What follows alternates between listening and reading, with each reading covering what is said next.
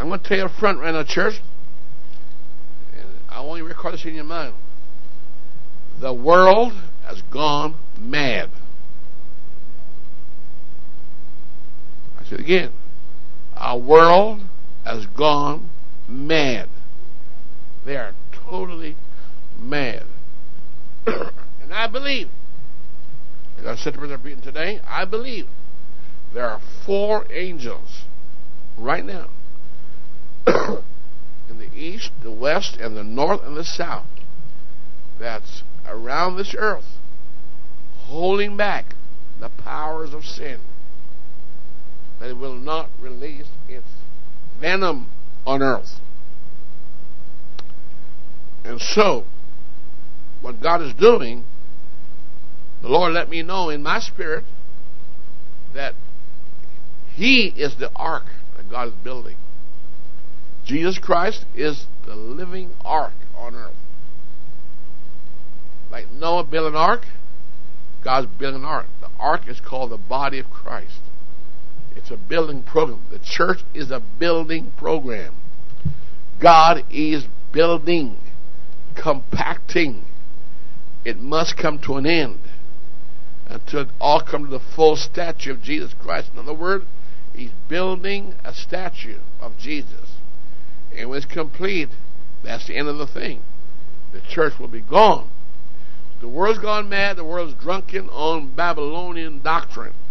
Not just religious, but I mean political and political and religious, the whole bit. And they're mad. The love of many is wax cold. Here's how I define the love of a country. The love of a country is defined by their love for two things. One, they love babes. And number two, they love their wives. And when the Bible said, the desires of women he will not regard. What does a woman desire? What does a young lady desire most than anything else? Is to get married. And number two, to have a child. Those are the two desires of a woman. Every woman that lives to get married and have a child. And when when that desire is stymified or is, is anti, then you have the spirit of Antichrist ready to be ruthless. it said the love of many wax cold. Now, two things a man naturally loves in history is his offspring and his wife. And when they no longer love those two things, they know love has gone cold. In our record of the world today, they're killing mercilessly. Nobody is exempted. In the womb, they've did a long time ago.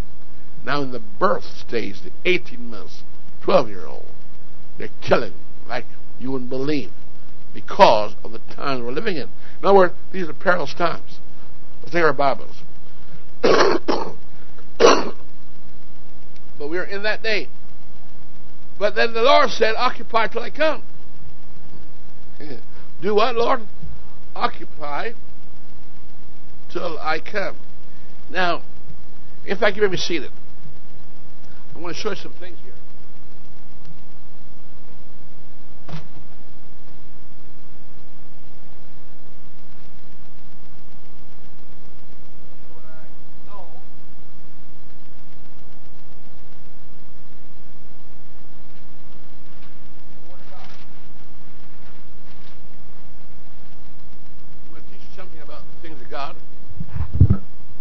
And as child of God, the sum of what I'm going to teach you is the putting in, in picturesque perspectives how things are today. We look at that chart that I've drawn, is my impression here, everything always start with Jesus Christ. And everything going to end with Him. Start with Him and end with Him. The law, the prophets, and the Psalms are history. When Jesus Christ came, because of his life and mission, we have the apostolic faith. It's apostolic faith, believe it or not, is the apostles' doctrine. Acts 2.38, that is the message. I know it's not preached around the world, and that's the strong delusion that's on our world. Our world does not recognize that scripture. Acts, uh, one scripture means so much. On that hang the law, the prophet, and the psalm. That's why Jesus died, for that very verse. That verse alone is that why Jesus died. You can't get in the kingdom of God without it. It's impossible. Nobody can. That's apostolic period. It's not preached. Another gospel is being preached.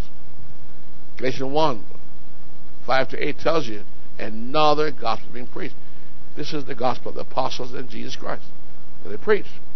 That's not being preached. So all these churches that you see in town here, now you can say what you will about me, that's fine. That doesn't make a difference. They're not they're lost. Every one of them are lost. They say if they're lost, why do they prosper? Why do they grow?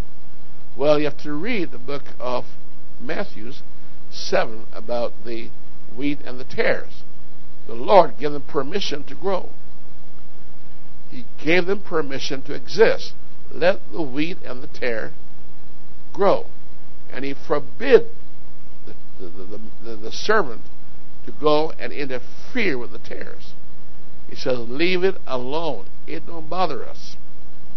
Let them grow until the harvest when he sends the angels to bundle them and separate them from us and burn them. So, they're going to grow. They're with us, and there's nothing in about it. They're on earth. They say they're Christians. They're not Christians. And they confuse a world that don't know what a Christian is.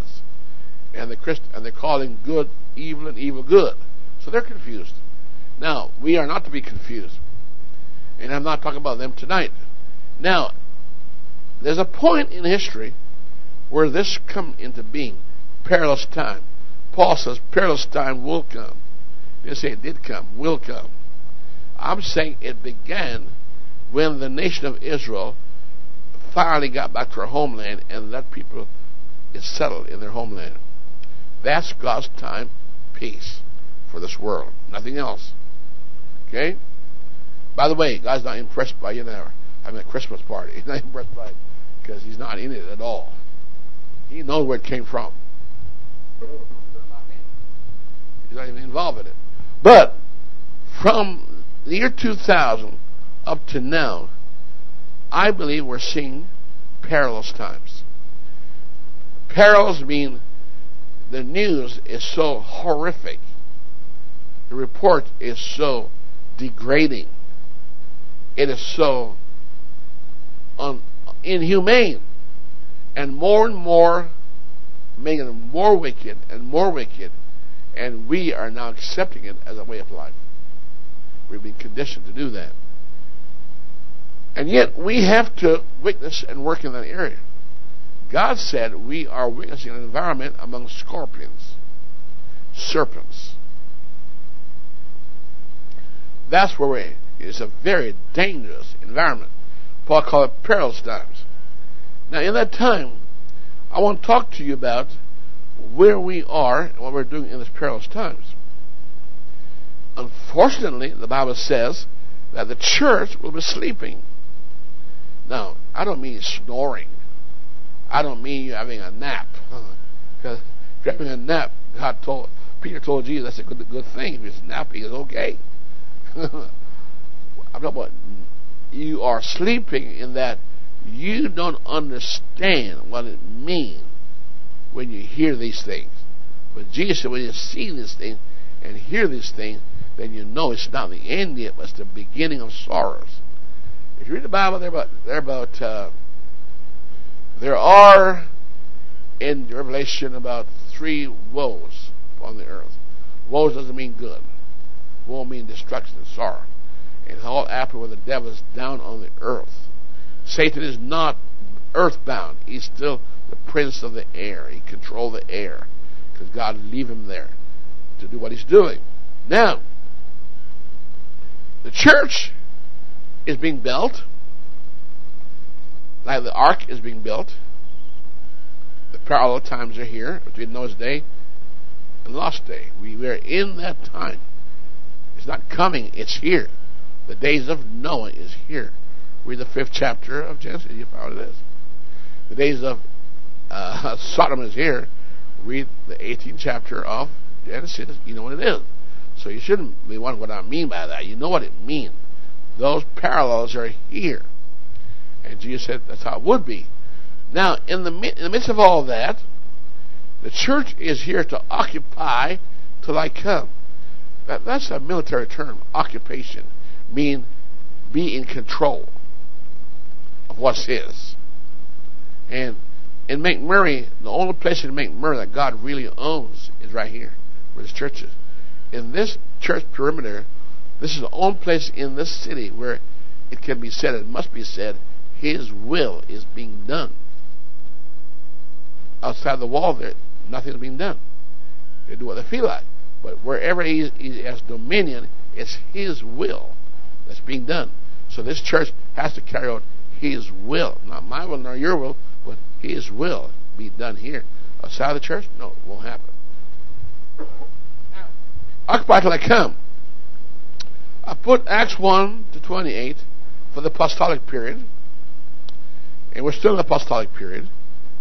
But there's a transition taking place where we're seeing we're going now into Revelation 1 to 4. Revelation 1 to 4 is where you're literally seeing the wheat and the tares grow together.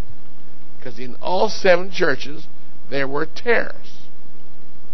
And the Bible says God didn't plant those. But they're there amongst the saints. That's why the term is used. He that overcometh, you must overcome the influence or the onslaught of the tares against the wheat. Because the tares and, and, and the snare are going to choke the wheat, kill it. Now, what we're seeing here, right here, God, in Revelation 1 to 4, is talking really to us in the final closure of the church age. He's telling us what he's doing now and will do later. So we are literally in chapter 1, 2, 3, 4 Revelation. We are there. You may not think so, but I'm telling you as a pastor that you are there.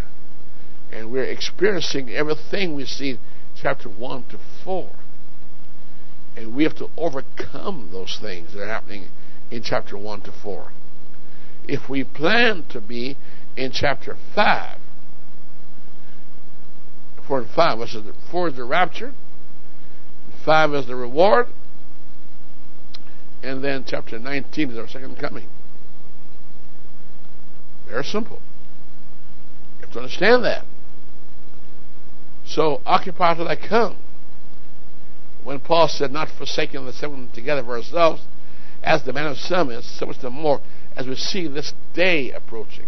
This day and that day. They're approaching. Now you see people coming out in great numbers on Sunday. That's all they'll ever do, and that's fine. We welcome that. but that's not the right thing to do. That's all they will do.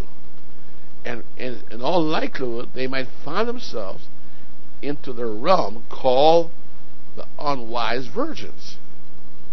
They come to church with good intention, and they know they should be here, and they come, but they're coming uh, with a neglect, procrastination of assembling together. Paul warned against that. All right, we're seeing the beginning of sorrows. Listen, listen to today's news: sorrow, killing, killing murder, atrocities, genocide. You name it, it's all happening. Well, we're told that in 24th chapter of Matthew and 25th chapter. Nothing happened that's not forecasted before. But I want to talk to you not about tribulation or being of sorrows or the apostolic period or in the millennium or in the second coming or in the rapture. I want to talk to you about something else. 24th chapter. Go there. Matthew. Now, I hope God can bless you with understanding as He showed me in His Word. In Matthew 24, Jesus gave a little dissertation on the end times. And he tells us in chapter 24, verse 1, all the way down to verse 40. Uh, let's go to verse 36. He said, There are going to be some world events coming upon us. Those world events are going to be affecting us. Let's look at the 24th chapter of Matthew and verse 44 and verse 50. He said it's coming going to be sudden. Verse 42, 43 says it's unknown. you don't know when it's going to happen. The 25th chapter in verse 6 and verse 13 says it's sudden and unknown. there are two attitudes towards this time we're living in. People that know the, the gospel are saying the Lord delayeth his coming. One group will say that. That's the church people. And the world going to say, where is the promise of his coming? Two different attitudes. Now, notice here, we find that stewardship being discussed in the latter part of the 24th chapter and the 25th. And notice how Jesus does that. After he talks about his going away, he talks about the end time in a very graphic way. And before he finishes that, he go right into discussing about his people. We that knows Him. I want to talk to you about our stewardship. What is a stewardship? A stewardship is somebody who's left with a responsibility and they're accountable for how they perform. Right? And they don't they don't know when the master who left them in responsi- with, with responsibility and accountability what time he will return. So his return will be anonymous, unknown, sudden, and at a time when they don't know when. All right? Verse 40 it says, They would say, He delayeth is coming. I want to talk to you about the people that are mentioned in 24th chapter and the 25th chapter. All right? The first one we look at is the stewardship. In 24th chapter of Matthew, verse 45 to 47, he talked about stewardship the wise and the unwise servant. He said, When I come, he said to the wise servant, Blessed because you're faithful and you're wise. Verse 45, 47 says, You're faithful and you're wise. Verse 46 says, You're blessed because you're dependable. And then verse 47, there's a promotion. There's a promotion. They got elevated. It says, going to make him ruler over. I was going to make you ruler over. So the wise steward or the wise servant, the Bible says, he's faithful, he's wise hearted, he's blessed, he's dependable, and he's promoted in giving greater authority to be a ruler. Amazing, from a steward to a ruler. It's like Joseph being elevated. But then there's a counterpart to that in verse 48 to 51. But there's another group. They're called evil, wicked, unprofitable. Call him a hypocrite. It's amazing. They both have the same responsibility, the same possibility, same opportunity, but one group is called faithful and wise, blessed, dependable, and got promotion, elevated, and the other group is called evil, wicked, unfaithful servant, who is a hypocrite. What's a hypocrite? False face, a pretender to be something they're not. Well, they put a show on. He said they'll be punished in verse 50 and cut asunder. Now that's strong talking from Jesus. That's not the kind of Jesus people preach on the radio and TV. But he says, I'm going to punish that evil servant. So he's a servant. He's not outside. He's a servant. But he's wicked. He's unfaithful. He's a hypocrite. And he's not doing what he's supposed to be doing. That's a call on stewardship.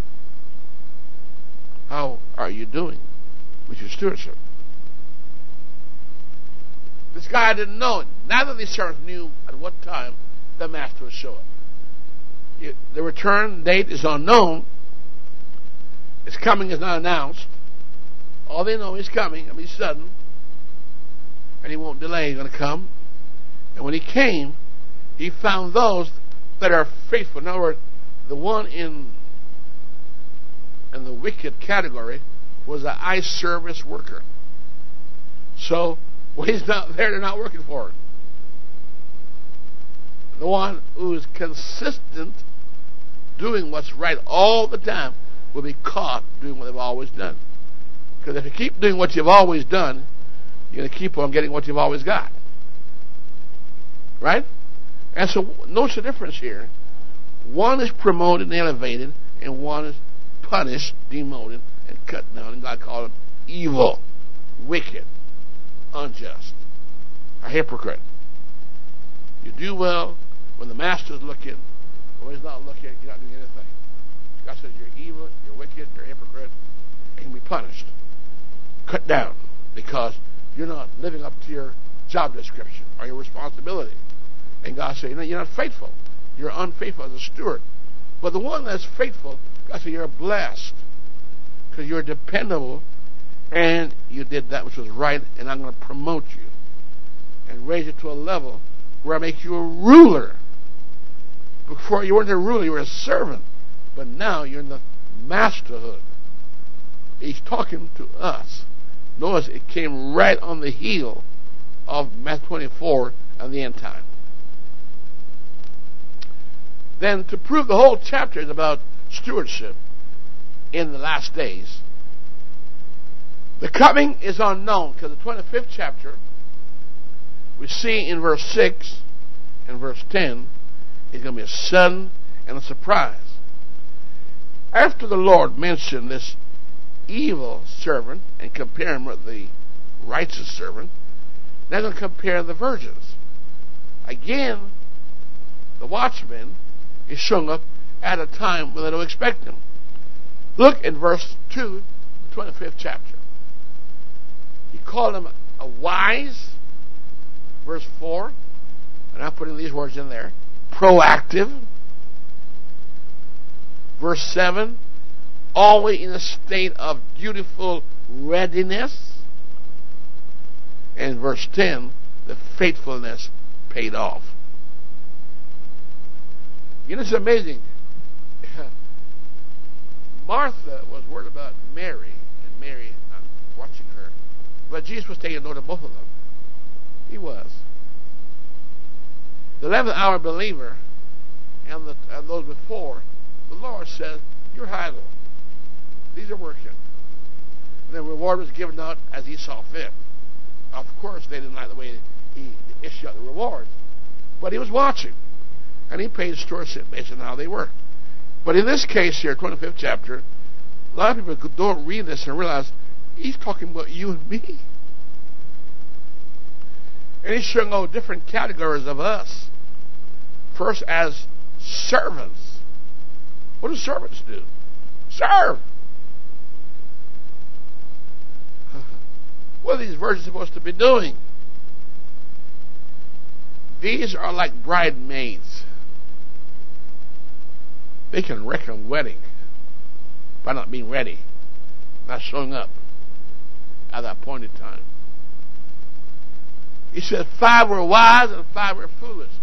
Could it mean, I don't know, could it mean that 50% of professing Christians are just not going to make it? could be. Because the word virgin means pure. So it means pure. But the purity was not enough to save them. Here they're saved by faith in the beginning. But then, after you're saved by faith, you maintain your salvation by works. A lot of folks think by saved by the first stage, that's all right and good enough. God said, No, you're wrong. You're my servants. If I make it to heaven, you make it, we will be called servants on the other side of the world. He said, My servants will see my face daily. You're going to serve. Nobody in heaven is lazy or taking it easy. They're serving Christ. and practice start down here. You're all practicing down here. A lot of folks don't realize that. He called verse two, you're wise. Verse four, you're proactive. You got you got you're preparing yourself for the future. You're preparing for the opportunity. God gave you the time to make use of it. And verse seven, you're ready for anything that the master may want. You're ready for it.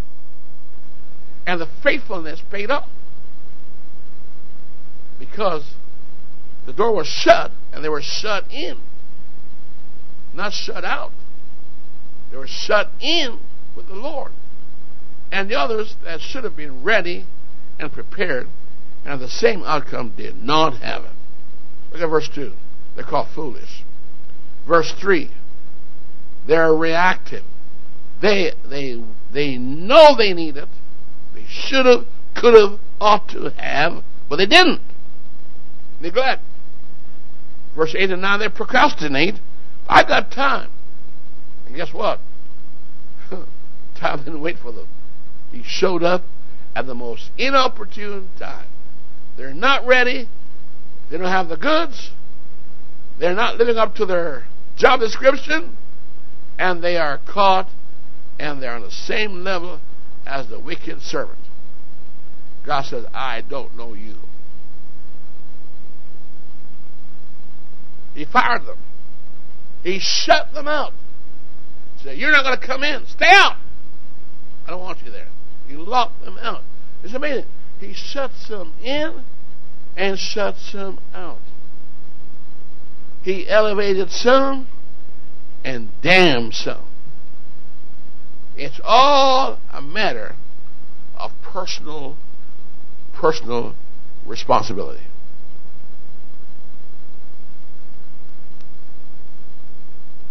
Hello? You know the story that really interests me is the servants. They said, we work 11 hours. You pay us for the, I mean, 12 hours. You pay us for 12 hours. We got paid for 12 hours. A penny. That's all we got. And these guys work one hour. I ain't paid them a penny. And I'm mad. I said, just a minute now. There's no inequality with me. I gave you pay for 12 hours for 12 hours work. These guys work one hour but did 12 hours work in one hour. And I choose to pay them a bonus. The problem is with you. Not me. I said, it's not my problem. And so, he said, I said, it said you're evil, you're wicked, because your, your thinking is bad. It's mine to do what I want to do with it. I can do what I want with it. Your job is to perform. And I reward you according to your performance. You reap what you sow. So why are these shut out and why are these shut in? Why are these elevated and these are demoted?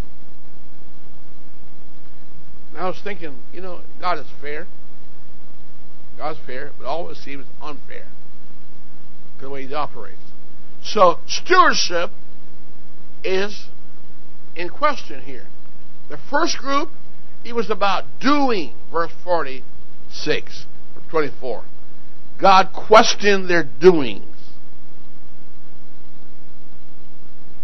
In the same category of the virgin, God questioned their watching. Their watching. How proactive are they? Now, I worked for a company before, and in fact, where I worked, they always call me in at the end of the year and do a review on me, performance review. And they, and they some people get fired, some get demoted. You know, so we get elevated, and not everybody's happy at that time of the year. but the boss, after all that old year, look at the work, what was done, and some appear to be wise, and some look foolish. Some make no contribution to the company, and some make wonderful contribution. And obviously, those who don't make are out first. The first one get laid off are those who are viewed as incompetent, unprofitable, not worthy of keeping, add nothing to the company. They're the first one get cut. So be careful you got laid off from your job. They're trying to tell you something. You're not profitable. If you were, no company kill a fruit tree. They keep it going. You just don't kill a fruit tree. You keep that fruit tree living. But if you're fruit, chop it down. You don't lose nothing. Now, look at this. Watch. Watch, because you don't know when you're going to show up.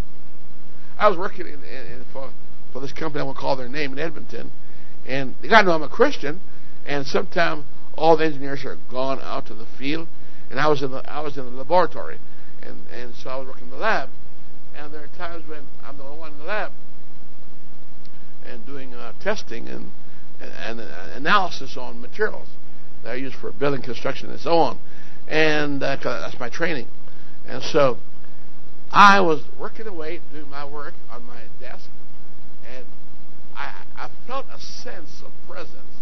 I really did. You know, there's an aura about human, humanity. You can feel a sense of being watched or being looked on.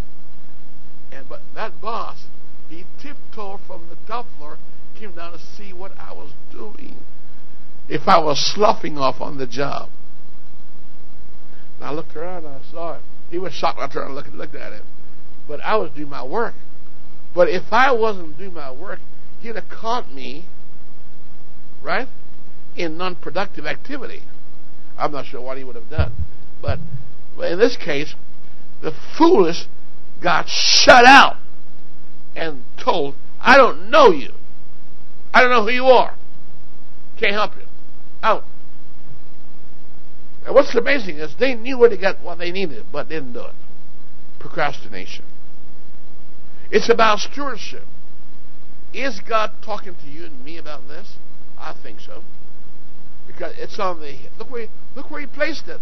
Right on the heel of his return. And he's using metaphors. He's using servitude, servants. He's using uh, virgins and and readiness, watchfulness. And he's saying, My coming sudden, it'll be a surprise. You're not going to know when I'm coming. I'm going to catch you doing what you've always been doing. I mean, if you've always been unfaithful, one of these days, the boss is going to catch you being unfaithful. Guaranteed. You'll be caught doing what you've always done. Because that's how life is. Then, did the Lord stop there? No. He kept on going, which I'll go on to later on. But I notice here, the Lord's trying to teach the saints how to strive to be successful in His sight.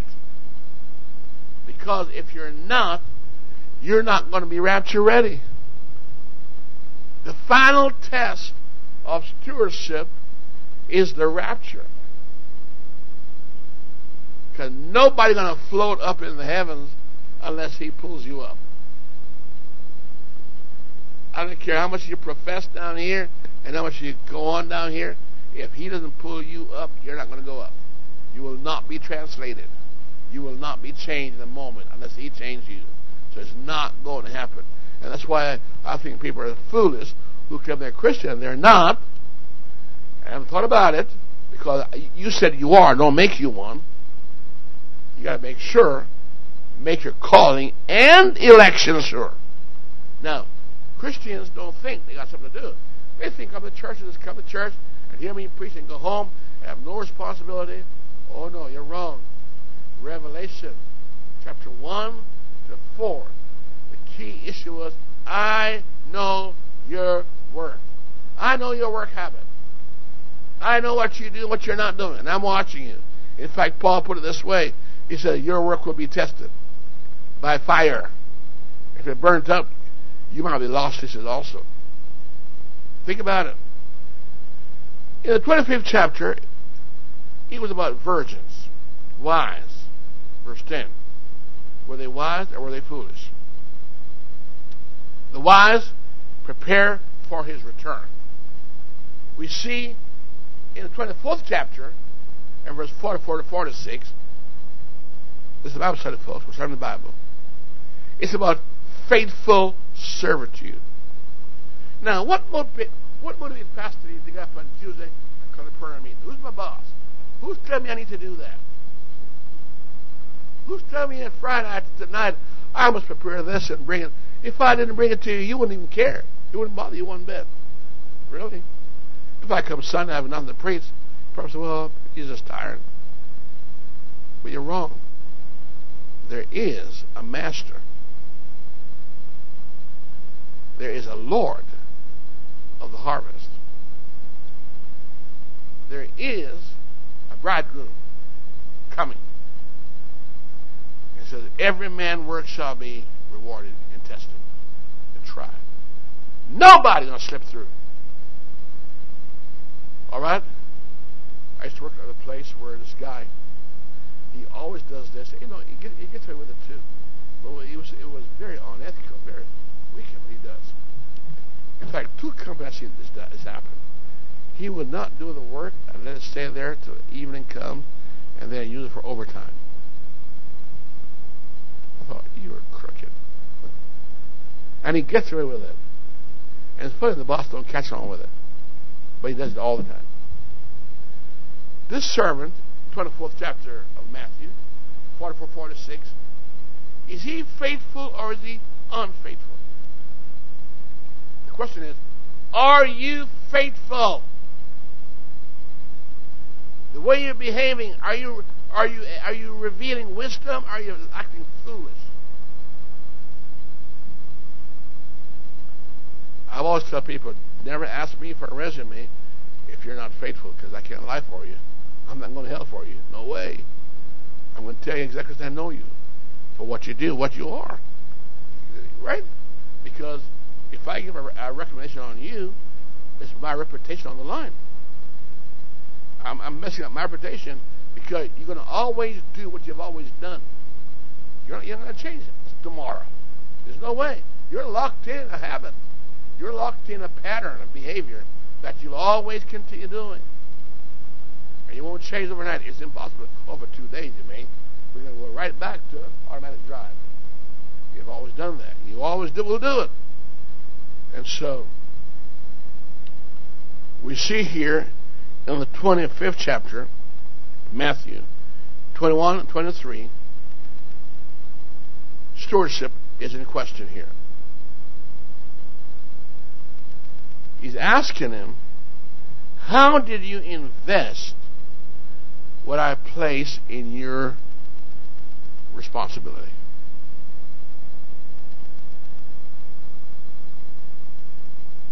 God says, one group is profitable and the other is not profitable. You know, we're not equal before Jesus Christ. We're not. He knows those that are profitable. A company keep you employed because you bring benefits to the company. When you cease to be beneficial, they'll let you go. Because losing you don't mean they lose anything. But if they can, if they can, you know, when they do, uh, you know, in company and they have these uh, cutbacks, you know, this year in company there'll be a lot of cutbacks. But they will not cut backs on fruitful branches. Give me those dead, dead, those dead, you know, that sucker, that, that those parasites. You're gonna get rid of the parasites, kill the parasites, kill the parasites off. You know, our apple tree will not bear. All those suckers and those parasites are on there. And I didn't believe it, but my wife proved it to me. When they cut those parasites off, the thing flourishes and blossoms and blooms. Because the parasite just sucks and, and robs it of nutrients. And that's why the Lord said to the fig tree, Why do you cumbersome cumber the ground? Why are you in the ground? Because you're eating up all the nutrients. You're eating up all the what? Nutrients, and you're not producing anything. It's all leaves. That's not your place. You're not here to produce leaves. You're here to produce fruit. And in those days, they didn't have, uh, you know, uh, grass, weeds, and all that stuff. Uh, destroyers. You can put them out there and kill kill the bad plants. No, you Gotta cut, root it up, cut it up, get, get rid of it. It it was occupying space, but not producing anything useful. And I said, look, I know your ability. In other words, this guy here, he had the ability, but was not performing according to his ability.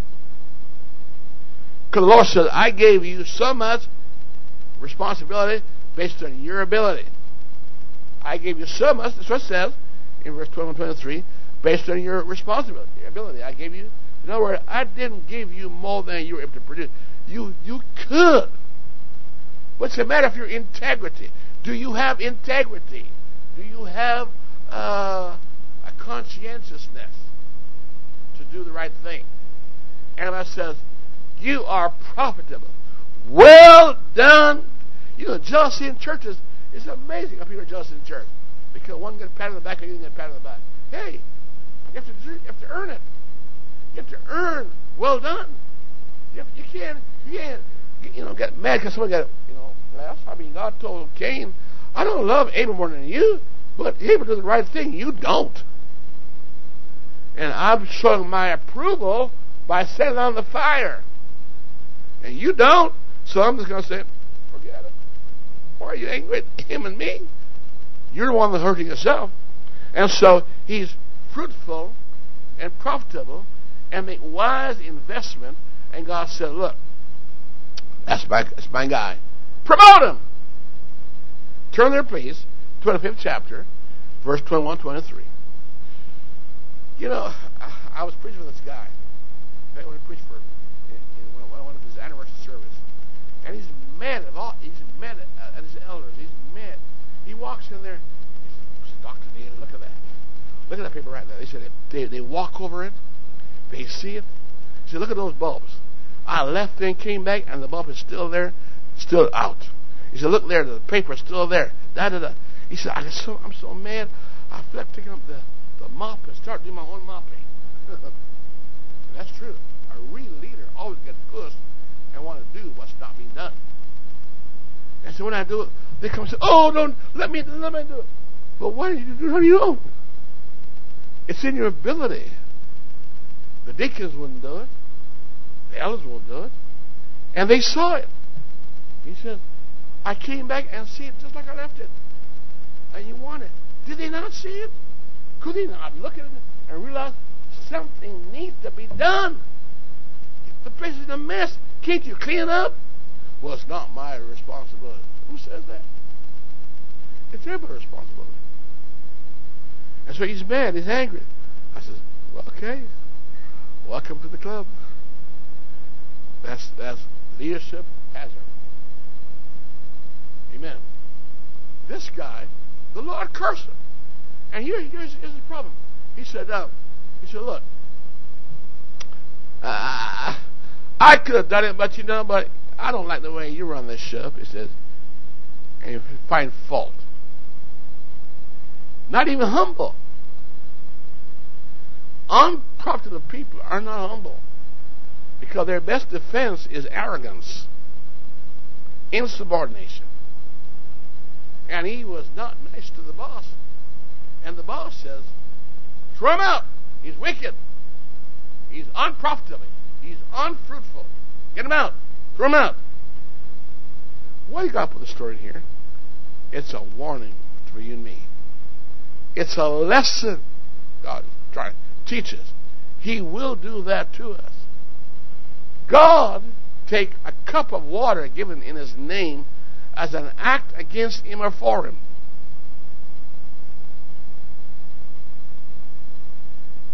Now, I got nobody in mind, but people do this.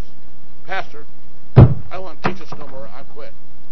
In fact, this this this church, this person was doing the books, and one day just walk up to the pastor and say, "Here, here's the books. Quitting. Bye." Wow. Wow. Can't do that? Sure you can. It's your rights. But may not go well up there. Because we're servants. You're bought with a price. You're not your own. You belong to Jesus. You guys didn't know that? The word servant means slave. You don't, you don't have a choice. The, the master is the boss.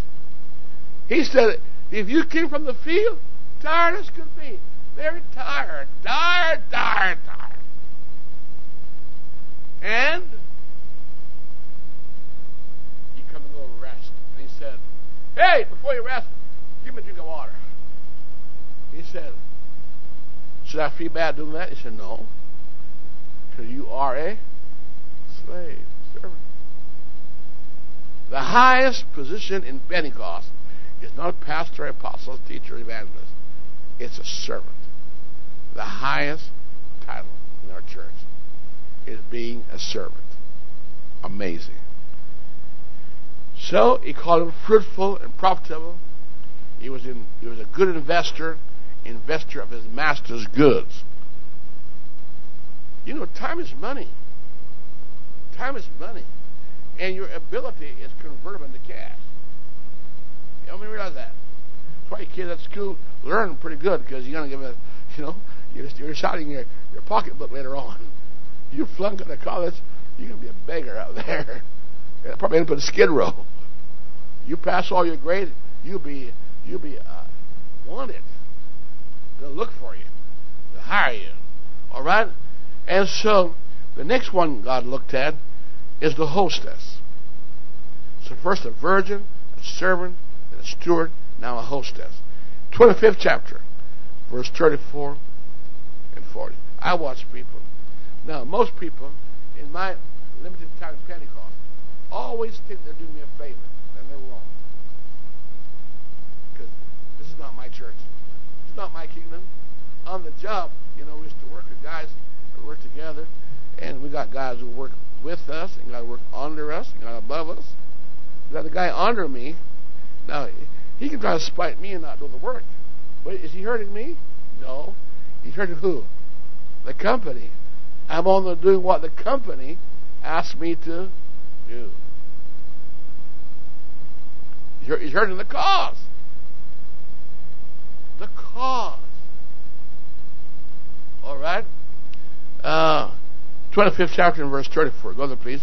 In verse 40. Notice how they were judged for their usefulness. I'm trying to do an analysis of these scriptures to understand how God looked at us. That's how He's going to judge us. When we stand before Jesus Christ, it shouldn't be a shock when we're being judged. We should know exactly what He's going to say and how He's going to say it because He told us already. This is how He's going to do it. No, no surprise. He told you already. The wise virgin is going to check you for readiness and being uh, making some opportunity. I gave you the faithful servant. You know, I gave you a leverage here. I'll tell you what to do. Amen. Are you faithful in, in, in what I put in your charge? Are you are you dependable? Are you reliable? What are you like? He said, I want to, I want to test you on that. And then the guy who was not profitable I'm going to check you. It was all based on your ability. So you can't say, I give you something beyond your ability. You are just not a person of integrity. Just doing the right thing. All right? So, back to Matthew 24, 45, 51. Now, see why he can't just read the Bible? He, you're going to miss the message. There's something he wants to tell you. And you have to break it out into segments and see by analysis what he's trying to tell you, and then put it all together. All those four stories are one. Are you faithful? Are you dependable? Are you reliable? If you're not, I'm going to throw you out. If I'm, you're not, I'm going to reject you. You will not sit high. You will not be promoted. I will not respect you. You're going to be out of my kingdom. What do you say? Now, is the master unreasonable in expecting service? I don't think so. He said, I'll pay a high price for you. I want return on my investment. Hello? I want a return on what I, I'm paying you for it. I paid for you. I bought you. Matthew 24, 45 to 51. Please. I'm also teaching how to read your Bible, so my stewardship is being checked out.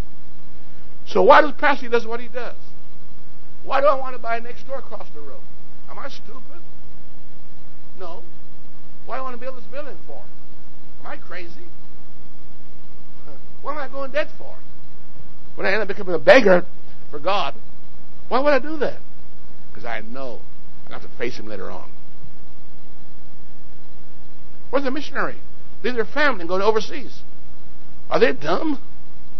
You don't think they love their home too? Do you think they love their family?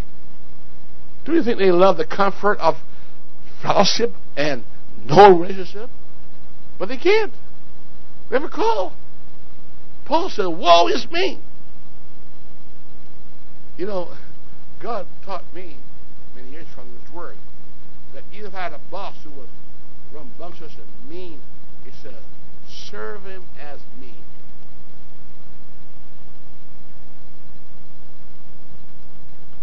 My word, don't. I, when I first got saved, and I'm, I don't know Christianity that much, and I didn't get to the job I wanted to because my, my pastor said, don't take it.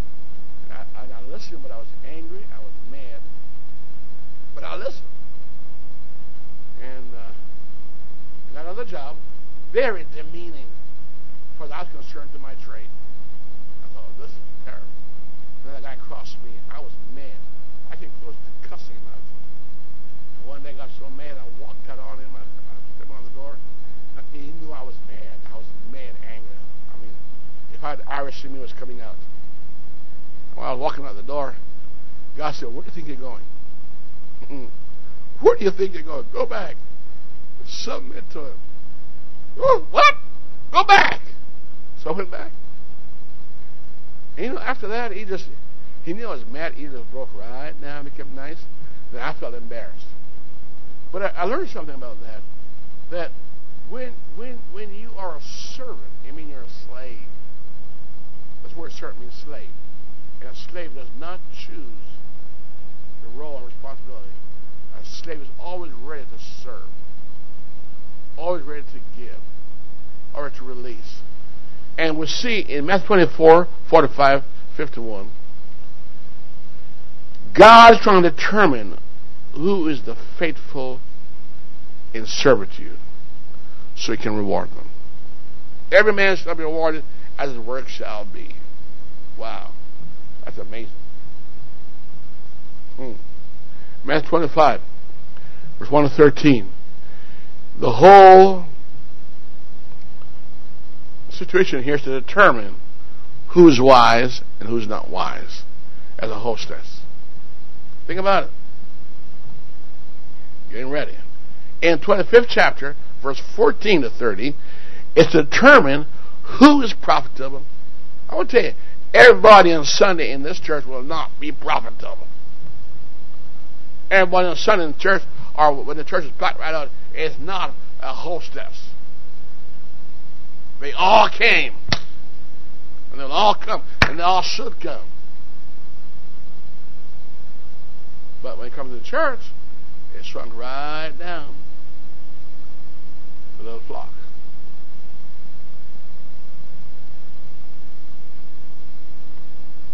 Amen. Matthew 25, 14 to 30. He wants to determine who is profitable. You don't think every guy in a city has to give an account to God why the city is lost? Why they're not saved? Don't you think they have to give an account to why they didn't hear what he had to preach? It said Noah condemned the world, not the not God condemned the world. It said Noah did. All right? 25th chapter of Matthew, 31 to 46. God wants to determine who is involved in church business. So the first one, faithfulness and servitude. The second one, who's the wise one among us, wise steward hostess among us. And the third one, who's profitable in stewardship. And number four, who is involved in the thing of God. I've always taught, and this is my, this is my philosophy in life, I never take a position if I'm not going to fulfill it. I will not do it. I will not do it. Especially in the house of God. So if you ask me to serve, I'm going to serve. I may I may serve more than you want me to, but I'm going to serve. I don't think I should just give you just what you asked for. God said, give good measure, pressed down, running over. Like I said, my boss wanted to fire me the last time I had. Wanted to fire me really bad. and I said, look, you know why you're like this to me. Because you don't like my Christianity. I know that. You know that. So he transferred me from where I was to tech services. He said, you, you know, you exceed your, your, your responsibility here. Well, I have to exceed it to stay there. Because the moment I underperform, I'm out. But give no excuse to, to, to fire me. He couldn't. So, the rapture is the final reward. Let's do this again. I'm doing it several times. You get a message. Number one, faithfulness. Your faithfulness to what was committed to your trust. God only called me once to merry. And do not he talk to me twice about what I have to do. I know what I have to do. In his presence or out of his presence. I just know what I have to do, and I know he's quiet, but he's he's watching. And I understand I have to meet him one day at the judgment seat of Christ. And I have to give an account to him. Someone said, What is integrity? Integrity is what you do when no one is watching and you know you won't be caught. I can do it, and but a hypocrite is somebody who deceive you. High performance in your presence, in your absence, they're not. And Jesus said, This servant is a hypocrite. Not truthful. Not fruitful. Not useful. Throw it out. Hey! This Is alright? Your quietness is deafening. Wisdom. How wise are you? How wise am I? I don't think God should suffer loss with me. It doesn't matter what I came and saw, is how I leave things. You know, we got a copy room upstairs. You walk in this dirty. Should you fix it? Yes, you should. Well, it's not my job. Sure, it's your job. Because you saw it. The fact you saw it, you fix it. You want a bathroom? Bathroom look good? Fix it. It's your job. Fix it. Why? Because you saw it.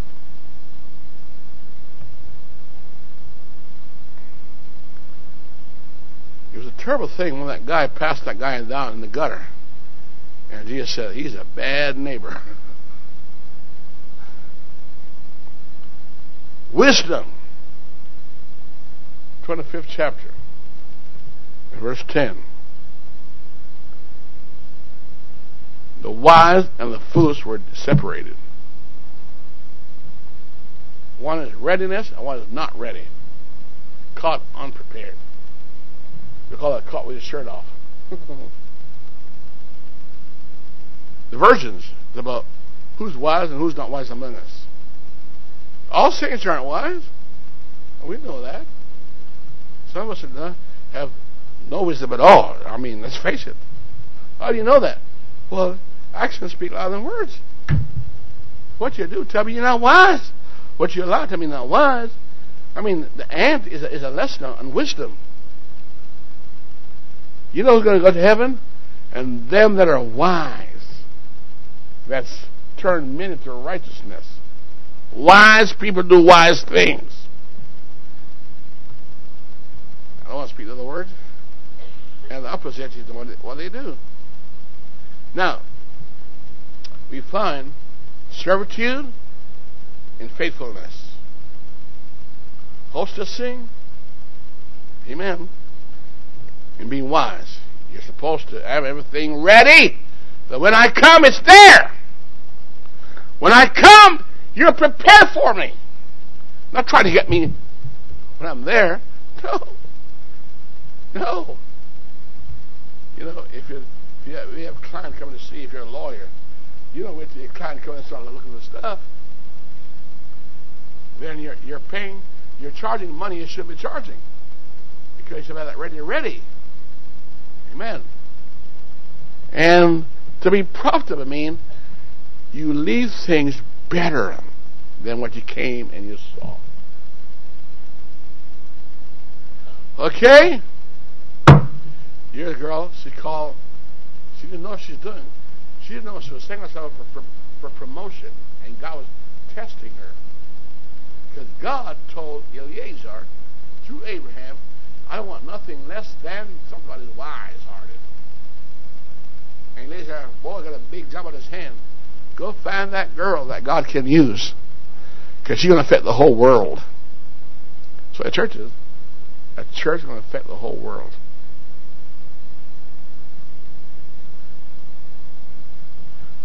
You see, the decision the pastor make most time, saints don't understand it. Thing that you want to throw away, God said, no, you can't throw it away. You could never throw away the ashes. You have to place it in a proper place. You could never throw away a sacrifice. You have to put it in a proper place. We see a, a, a scatterbrain who don't understand. Let's grab thing, let's throw things anywhere because they have no commitment to it. But a committed heart knows that you can't just take a sacrifice and throw it to the dog or in the garbage bin. You can't tomorrow take his puppet and throw it in the garbage. In the garbage, that's an insult to God. No, you still do that. It has to be reverently put aside properly. Well, Pastor, this is old junk. To you it is, but to me, it's the foundation of a soul. Because there's spirit anointing on it. There is anointing on it. The man bone is in the graveyard, but there's still anointing in that bone. And look at the man, Eleazar. Eleazar is called to go out. He's called to find a bride for his master. And he gave him a charge. Said, I charge you.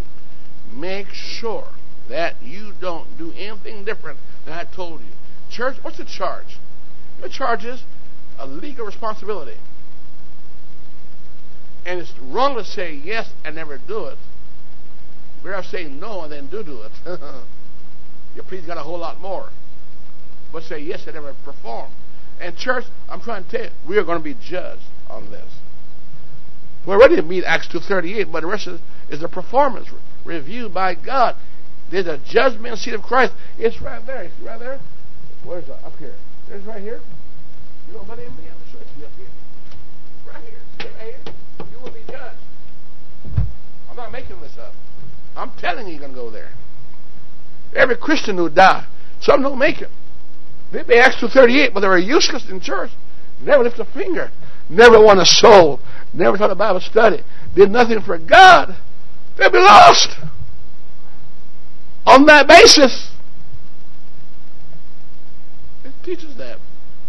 That's what it's trying to teach you. Throw some out, keep some in. Because on the other side, you're still serving.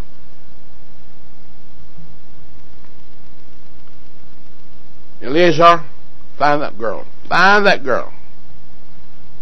Find that girl. And when you bring her to me, she better not be the wrong girl. Boy, what a responsibility. What a responsibility. God placed in my care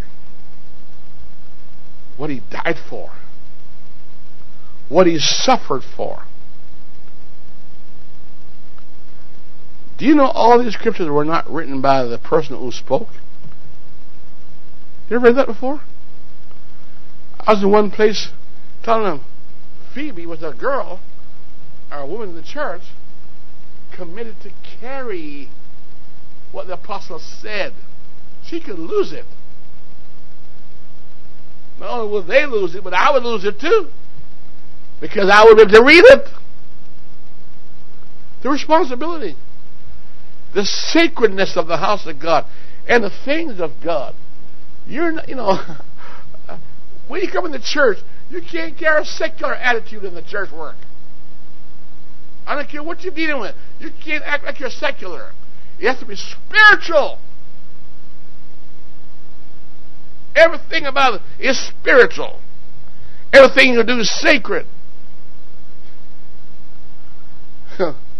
and Lazar says, Well, Lord, I don't know who the, who's going to be.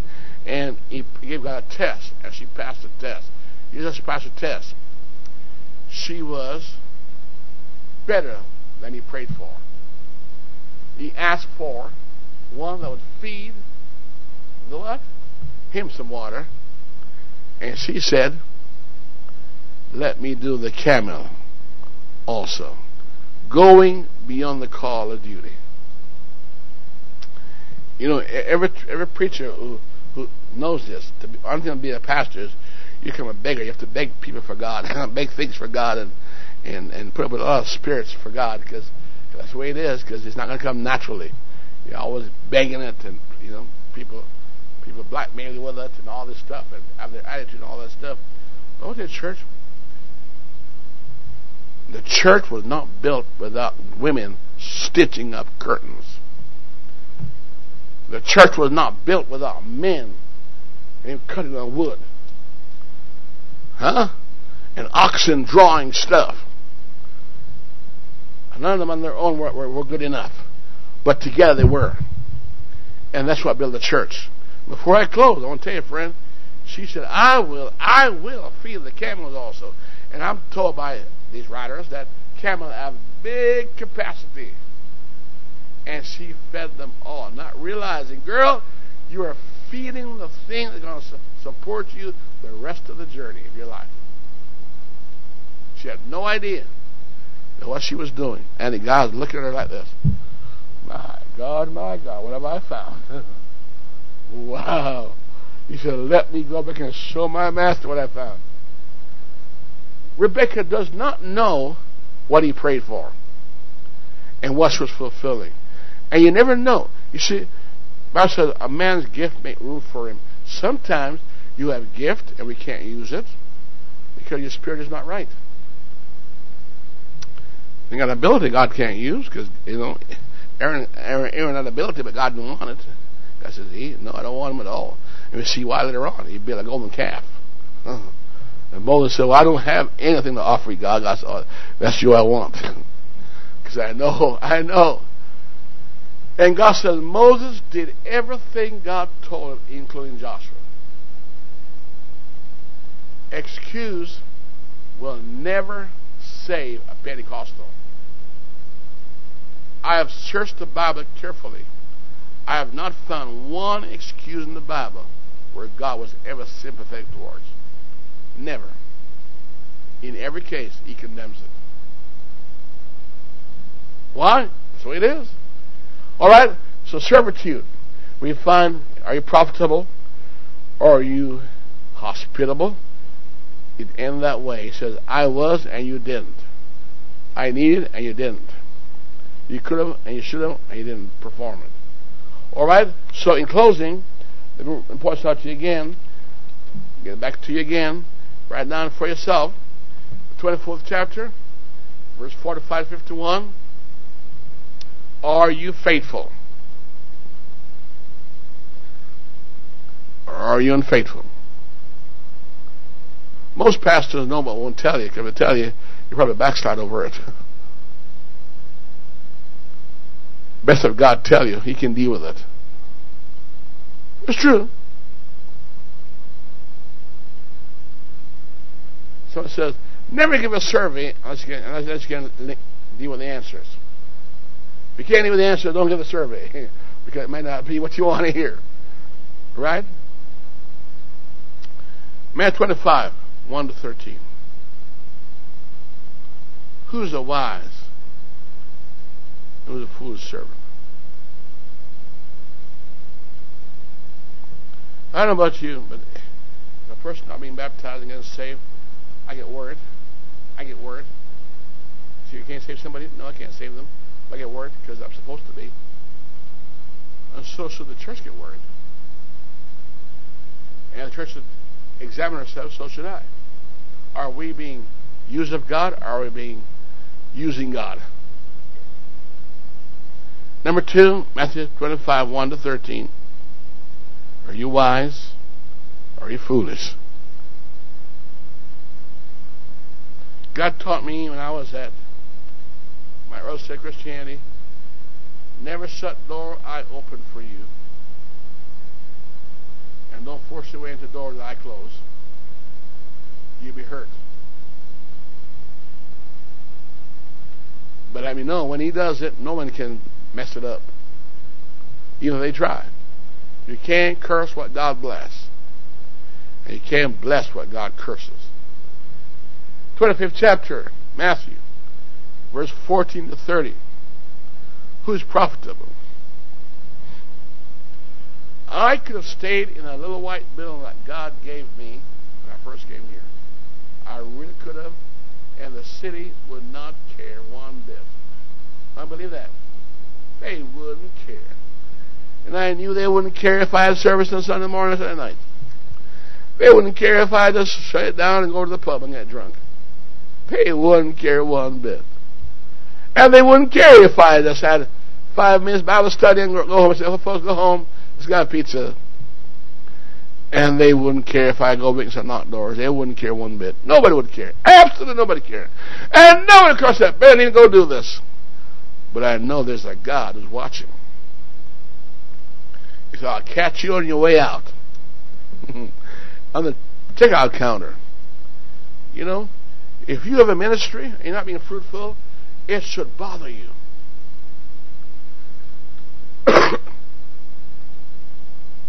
if I give you something and you give back to me the way I gave it to you, shame on us. It's a shame. You're supposed to give to me better than. You're supposed to exceed. I mean, the guy didn't lose anything. All right, Lord, this is what you gave me. Give it back to you just like gave it to me. Right? He never lost one iota thing. He gave it the way he got it back. Lord said, I mean, all that time, I gave you all that space of time, and now I showed up expecting results and performance, and you have the nerve to be criticizing me also and telling me that I'm an austere man and I'm doing this and I'm doing that. He said, No, no, you're rude, but you're unprofitable. You're unfaithful, and you lack performance. He said, Bind them, throw them out of office. Read for yourself, church. That's our Jesus talking to us.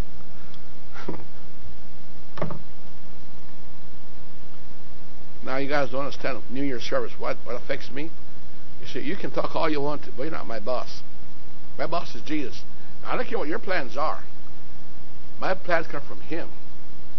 When I get my plan, I don't care what you think. I'll tell you, my way or the highway, because I'm going to hear from Him. What He wants is what I'm going to do. That's what I do. Because in the end, you got to give him the rubber stamp. He said, "Well, what if no one?" The Lord told the servant, "Come back empty-handed. It don't bother me, but you've obeyed me. You've carried out my will. You've done what I want you to do." 25th chapter, 346. He says, the last one, are you hospitable? Wise steward, faithful servant, product servant, characterless.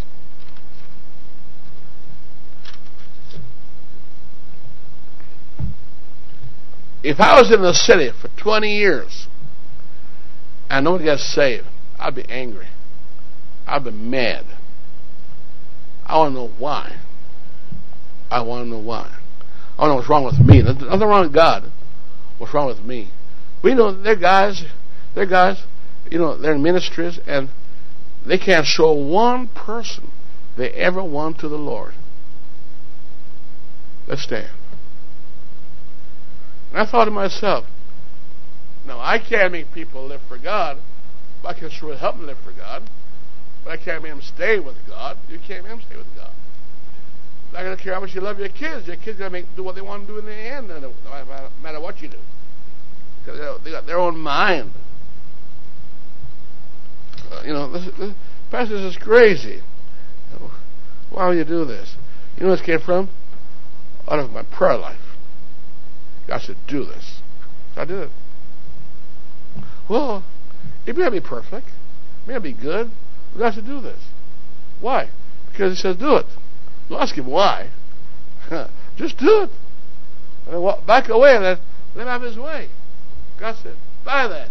Okay, so buy. I said, quit that. When I quit my job, God said, quit. Ask my wife. He told me quit. And if you don't quit, I'll make you be glad to quit. you told me that. Quit. When I say quit one day, he said, no, you're not going to quit. The big old strike on, I want to quit. He just said, no, you can quit. You're going to stay right there. Do it. Do what I say. I thought, boy, this is crazy. Amen. You know, you, you folks haven't preached before? My wife know this. Every place I preach, I think it's a flop. She always, tell me, stop it, stop it, stop it. I thought, boy, this is terrible. I didn't do good. Even next week, I said, boy, I did great. Oh, I don't feel great. Oh, I don't feel great. I feel horrible. I missed it. Oh, what's the deal? What do you want me to tell you? Lies? No. I said, how was it? You won't believe anyhow. you never get so satisfied with yourself until you satisfy the boss. After you've done all, say to yourself, what? I am what? Say it church loud and clear. Unprofitable servant. Because I did that which was my duty. I have been the church, I didn't say in the way, in the church since 1972, and I have not brought him one profit or one gain. And I don't know why God uses the term, serve me, or I serve the Lord. Church, be honest. Who's serving whom? Be honest. He's serving us. Really, let's face it. He's doing all the good things for us. What benefits have we brought to him? Be honest. Your skill and my skill belongs to him. You know what? And God set us in the church. And church, when people are functioning in in the gifts that God gave them for the church, leave them alone. Don't don't go criticize them and beat them up and, and call them to leave the church. You're wrong. God didn't call you a goat. he put the goat on the left and the sheep on the right. Is that right? Let people function in, in, in, in the lane that God puts them. And God going to be glorified in what they gave. Is that right? One guy could run fast than the other guy, but God said, I don't want you to run. I know you're fast, but I don't want you to run. So, oh, let me run. No, no, no, don't run. he ran away and got there first and had nothing to offer. We want God to have His way. Now, church, I'm telling you the truth. Right where we are. This is for pastors and saints, and you and I together collectively. We have to give an account of how we labor, how we work, how we weakness, how kind ambassador we are, what kind of steward we are. And the categories you're going to test you and me on I just told you already at the judgment seat of Christ. I have not lied to you. I told the truth. He will check us out. Praise God. I said, praise God.